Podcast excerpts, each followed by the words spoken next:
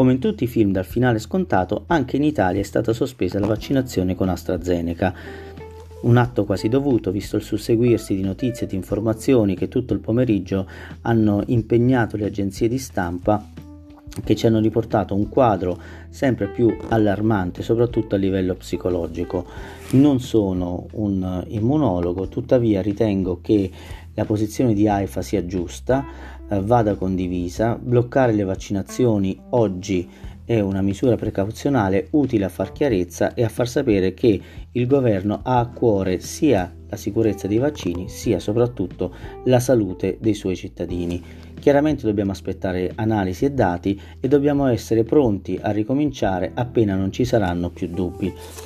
A essere sotto accusa però è l'intera gestione dei farmaci e non a caso penso che sia sempre più attuale l'intervento dell'europarlamentare Manon Aubry, che ha accusato l'Europa di essersi piegata al ricatto delle cause farmaceutiche e di aver dato vita a uno scambio, un libero scambio secondo logiche di mercato, che sta penalizzando e escludendo paesi e popolazioni. In effetti anche l'Italia, con un intervento recente del Presidente del Consiglio Mario Draghi, ha espresso una posizione di sovranismo europeista.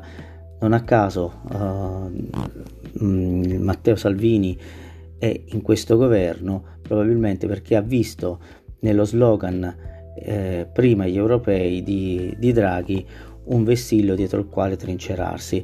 Mi pare però che non è ancora chiaro a tutti quanti che ci salveremo soltanto nel momento in cui saremo in grado di garantire a tutti, a prescindere dalla provenienza, a prescindere dal reddito, una cura e una vaccinazione adeguata, ovvero ci salveremo soltanto se cominceremo a remare tutti dalla stessa parte, spinti da criteri di solidarietà e di umanità.